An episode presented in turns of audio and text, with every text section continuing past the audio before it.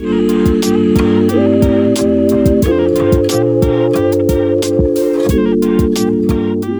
Hello, welcome back to Sermon Notes um, with Garland with you. We got Brian Pope, who will Hello. be teaching this week.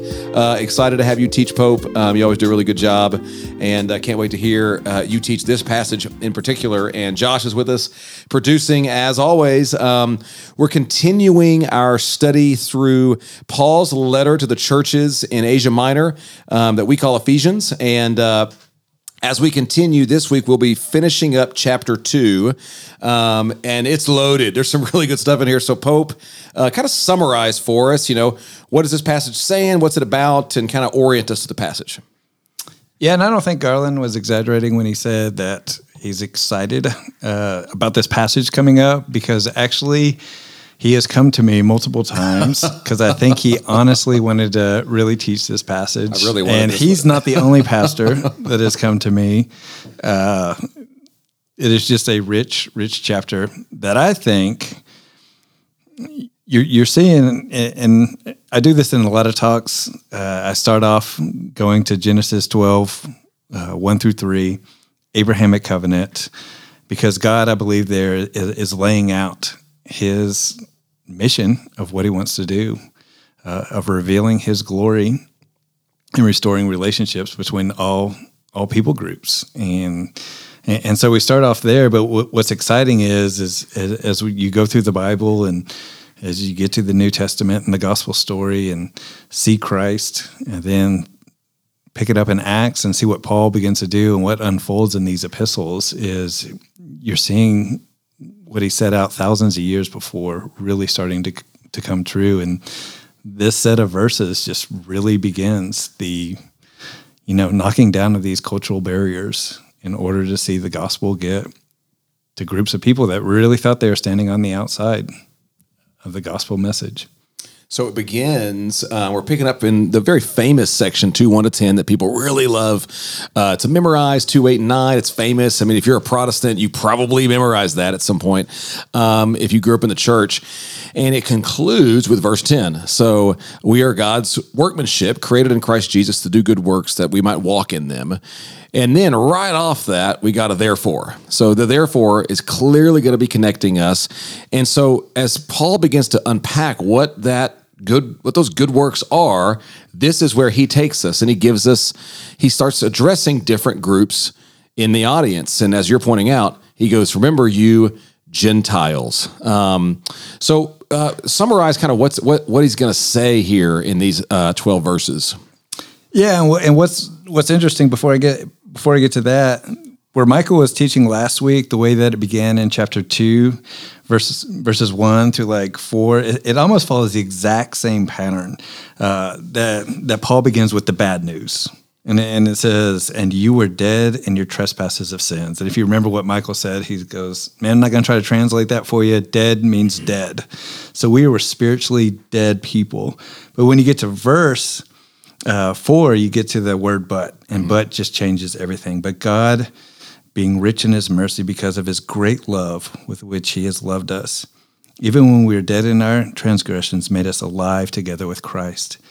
And so when you jump down to verse 11, it, it's almost the same thing. He begins with the bad news. He says, Therefore, remember that formerly you, the Gentiles in the flesh, who are called uncircumcision by the so called circumcision. And so in there, you see quotes. And I, I kind of view this as, as Paul being almost like sarcastic. It's almost like dripping with sarcasm. I, I would even say he's doing air, Air quotes, quotes, yeah. uh, there, just saying the uncircumcision by the so-called circumcision. So he's he's saying like there's these two different groups uh, of people, and then he lists out five different things of of why they were on the outside or or felt like they were on the outside. And I'll go back to say, I don't think this is what God intended. It's obvious, even in the Old Testament, this is not what God intended, but this is what uh, was kind of the practical outcome of uh, of what had happened, the division between the Jews and the Gentiles.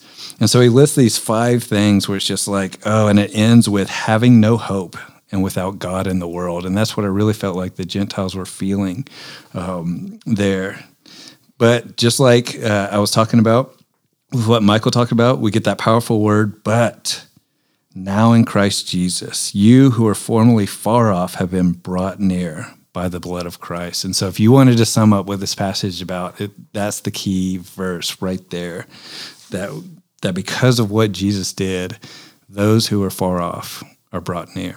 So if you are a sermon notes listener, you're leading a community group, if you're doing this in discipleship, just, or just your own personal uh, study, those that might be some helpful Bible study tips for you there. So um, go ahead and, and underline the therefore in verse 11, and then circle or box or underline uh, that conjunction in verse 13. But now, and you may even draw an arrow up to verse four to remind yourself, hey, Paul is is doing a very similar pattern here. The bad news, then how that has all changed significantly in Christ. You could even go through and list those five descriptors there in verse 12. Um, then we get this long sequence starting in verse 13 of all that has now changed because of what Jesus has accomplished. And it's loaded with imagery of former hostility, former division of two groups being put into one. If you're if you're taking notes on this, just circle um, one. How often the word one appears in verses 13 and following. And Paul really seems to think that because of what Jesus has done, G- actual peace, the real peace that all world leaders say that they're here to bring, and that the Caesars were saying they brought, that Jesus is the only means by which people can actually sit down and find peace. And that division that had, that had formerly been a hallmark of Jew Gentile relationships is now abolished in what Jesus has done. This is earth shattering stuff for an ancient Gentile sitting in Ephesus and earth shattering stuff for an ancient Jew sitting in Ephesus. I can imagine this being read in, the, in one of these house churches and them going, this is really a big deal. Um, so, okay. Yeah, well, and, I, and I'm so glad that you brought that up because we're not just talking about peace between us and God. We're talking about peace between us and other people. Mm-hmm. And, and, so I'm even going to point out that, man, the hostility, I don't even think we understand the hospit, host, hostility, sorry, got stumbled up there, hostility between the Jew and the Gentile. That I'm going to share a quote that there was so much hostility that if a Jew married a Gentile, that they would actually perform a funeral because they were just saying that person is dead to us. There's a quote from the the Greeks that said there, there's two classes of people: there's Greeks and there's barbarians. Uh, the Romans they had nine different classes of people, um, and if you were in the top class, the top two classes, you know, life was probably good Sweet. for you. Yeah, if, this is great. If you were in uh, seven other classes, like life was just miserable. And, and, so people were just separated into all these different groups. And, and, it's a lot of what we see going on today. But Paul is saying, no, through the blood of Christ, those barriers have been brought down. And so that peace is not just peace between us and God, it's peace between us and other people, other cultures that are not like us. But because of because of Christ and what he's done, we now have a new bond and we're part of a new mm-hmm. kingdom. We're part of a new family. We're part of a new household. And, and, I always get so excited because the gospel, I think, does so much more than we give it credit for. We usually just think, oh, it's there to forgive us of our sins. No, it establishes the, this whole new family for us and this kingdom that we get to be a part of. Mm-hmm. You can imagine in an honor shame culture like the ancient Roman culture, um, if you were in one of those top two groups, it was a deep sense of shame to associate of those lower groups. They were, but they were beneath you. You didn't invite them to your house. You didn't sit down with them to dinner because that would bring shame for you. Um, and here, you and it's helpful. This is why I like um, discussing this stuff in small groups. Imagine a, a house church with twenty five or thirty people just kind of like some of our small groups, you know, people sitting in a Roman atrium, and you've got a handful from that top two class You've got their slaves. You've got some that are Gentile Greeks and who thinks that who formerly thought everybody else was a barbarian. Yep. And you've got a Jew who thought if if I associate with them, they're going to have a funeral, and they're trying to figure out how to get along. And Paul says, remember, Jesus has established a peace between you, and when y'all can sit down and love each other, that will tell the watching world that Jesus really is the King. Like it, that that itself that itself will be the thing that will demonstrate that Jesus rules and he really has won the victory. Like Paul thinks this is that big of a deal for his audience. Now play that out in our culture. You've got a you know far left wing on this side of the room and a far right wing. You've got somebody uh, who's a former, let's say, a former Muslim and a former evangelical, an evangelical Christian. And they're all sitting together and now they've found something in Jesus. You can imagine the tension though that would be in that room. And Paul says, But when y'all can get along, it will show the world that he came to preach peace to those who are far away and to those who are near. And we got to drop ourselves in that environment um, to understand and appreciate this passage. Um, as you've been studying it, one of the things we do here at Sermon Notes is just really interesting things that either may not make it into the sermon or may not get as much time as you want uh, to hit on. Just as you've been studying it, what what's been something you've just been like, man, this is amazing. I've just just camping out on this thought or this word or this idea. Anything come to mind? Yeah, so much. One is what I think Paul brilliantly does that you really have to to slow down to be able to see is that he's talking to both groups here. Right. He's talking to the Jew and the Gentile. And, and so even when you get down to verse 17, it says, And he came and preached peace to those who were far away and peace to those who were near. So even this attitude of the Jews who thought previously, hey, we are the ones that are in, we are the ones that are God's chosen people. No, Christ brought the gospel message to them as well. And, and so this is just beautifully just written out um, for both groups of people for it to become truth and to change the way that they thought of other people, to change the way that they thought their position was with God. Like He is creating something entirely new here. Mm-hmm.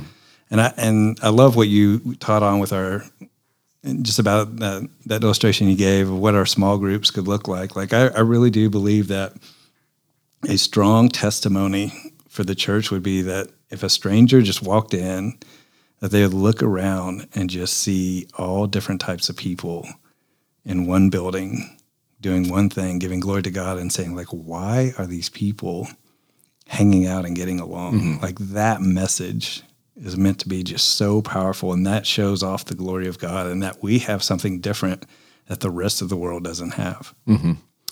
At the end here, as Paul uh, he draws their attention to something which is really fascinating. It would be, um, I think, a, a, an ancient Jewish reader of this or hearer of this would would have some mind, you know, categories blown here. He says, um, "Hey, you're you're now being formed into a household, God's household. Remember, in Ephesus, there's a giant temple to Artemis that is the big temple that everybody can see everywhere for miles around. There's temples all over Ephesus, and the Jews have a temple definitely in mind, the one in Jerusalem. And Paul says, you know, we're actually God's actually creating a temple, and it's not Artemis's, and it's not even the one in Israel. And all the both the Greeks the, the Ephesians and the Jews are going, what are, you, what are you doing here, man? We've got our temples established.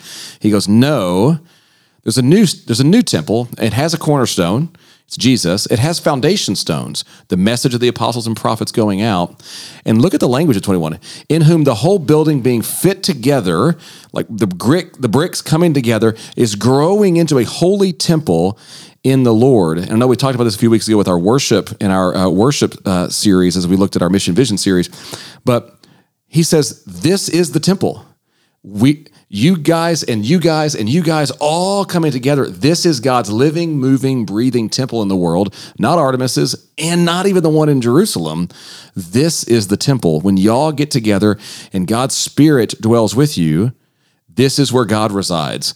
And for a Jewish a Jewish audience, they're going, "No, no, no, the temple is in Jerusalem. That's where God dwells." He goes, "No, let me remind you, it's here." And they're going, "With the Gentiles too?" Yeah, this is where God dwells. They couldn't even come near the temple because of their their status as Gentiles. And you go back up and see the dividing wall was broken down. They're invited in. And so Paul as a missionary going out into this culture for him this is I mean this is as relevant, important, earth-shattering as it gets, and he has to drill this down for them. They have to understand this. What is maybe we, we sometimes miss these implications, I think, in the gospel. But is that not as relevant today as it oh, was so in the relevant. first century? I mean, it, seriously, it's so relevant for us today. And I just, as we discussed in our, in our small groups this week, if you have discipleship, our world is desperately searching for peace. Political leaders promise it every four years we'll unite the country and we'll bring it. And Jesus goes, I'm the only one that can really do that. And sermon notes listener, fellowship congregant, that's relevant. This is a really big deal for us, and let's take it seriously. Let's let it become as relevant to us as I think it was to Paul. Um, yeah, and and, and I'm so glad that you said that. One thing that I really hope uh, comes out, I really hope that people understand, and it's, it's something that I want to point out, even way back in Genesis 12, 1 and 3, that I'm even including the, the first few words of um, verse 4, where it says, And Abraham went. So basically, he obeyed what God asked him to do. So this is not just something that magically happens that we just say, hey, here's a theological topic that's right. great, and uh, Christ is doing this. He's he's breaking down the walls. No, like people gave their lives for this mm-hmm. to happen. Mm-hmm. People intentionally crossed cultural barriers in order to take the gospel. Mm-hmm. Paul was very intentional in the way that he lived his life. That he would intentionally go cross culturally to places where there was no foundation for the church in mm-hmm. order for those who haven't heard to hear the gospel. And and so this is not just something that just magically happens. We agree with right. that idea and right. we say, "Oh, that's a great idea." Yeah, cool. Like yeah. we as a church have to work for it. And unfortunately, some of church history would say if it, the opposite happened. We we didn't work for it. Um, just as we as we close here, uh, it might be worth spending some time in your group um, or just from personal reflection. I know I, when I come to passages like this, it's so easy for us to to put ourselves in the position of well, we're the near because we're the church, and the far off must be you know those other people out there. Um, it's it's it's worth reflection in your small group, and if you haven't done it in a while, let me encourage you to do this. Um, I am a Gentile. Yes. I'm an. I, I think I'm an Anglo-Saxon. I'm not exactly sure where my like lineage comes from. Um, I'm not a Jew. The gospel message had to break through to the Gentiles, of which I am one. And verses 11 and 12 describe my state. Yes. Until Christ. Yeah. And so uh, most of the people at our church are Gentiles. And it's helpful for us to remember that what Jesus did provided access for me as a as a white Anglo Saxon living on the Ozark Mountain Plateau in Arkansas, Gentile, I can be a part of God's temple. Absolutely. And that's just a profound thing that we tend to miss because we can sometimes over individualize these these these messages and these texts and see them from kind of a American church perspective. But just take a moment this this week as we study this passage, if you're listening to sermon notes or in your small group, and just reflect on the fact that as a Gentile, which most of our listeners are, you were now included. And as you're pointing out, that's been God's heart all along from Genesis all the way to now. And so Jesus is culminating a plan that God wants to do, which is to bless the nations. And that's us. you know, that's just, we sometimes miss that, but like, we're the nations. Yeah. Um, and at some point in history, and it's something fascinating that I think about, like, what is our true spiritual lineage? like as we trace it back, that at some point, Garland, as, as, you were just talking about, that that somebody at some point in history said, "Hey, those people over there mm-hmm. speak a different language, or a different culture, or a different economic class, but they don't have the gospel, mm-hmm.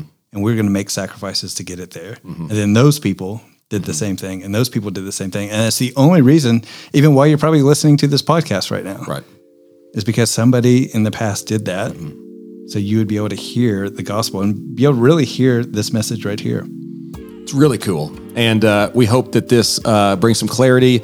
Um, and so, as always, uh, we hope that this week in our small groups and our discipleship, that uh, this passage is super rich. Um, so I love Ephesians. We're just kind of letting it do the work. Um, and as always, thanks for listening to Sermon Notes. Have a great week, everybody. Thank you.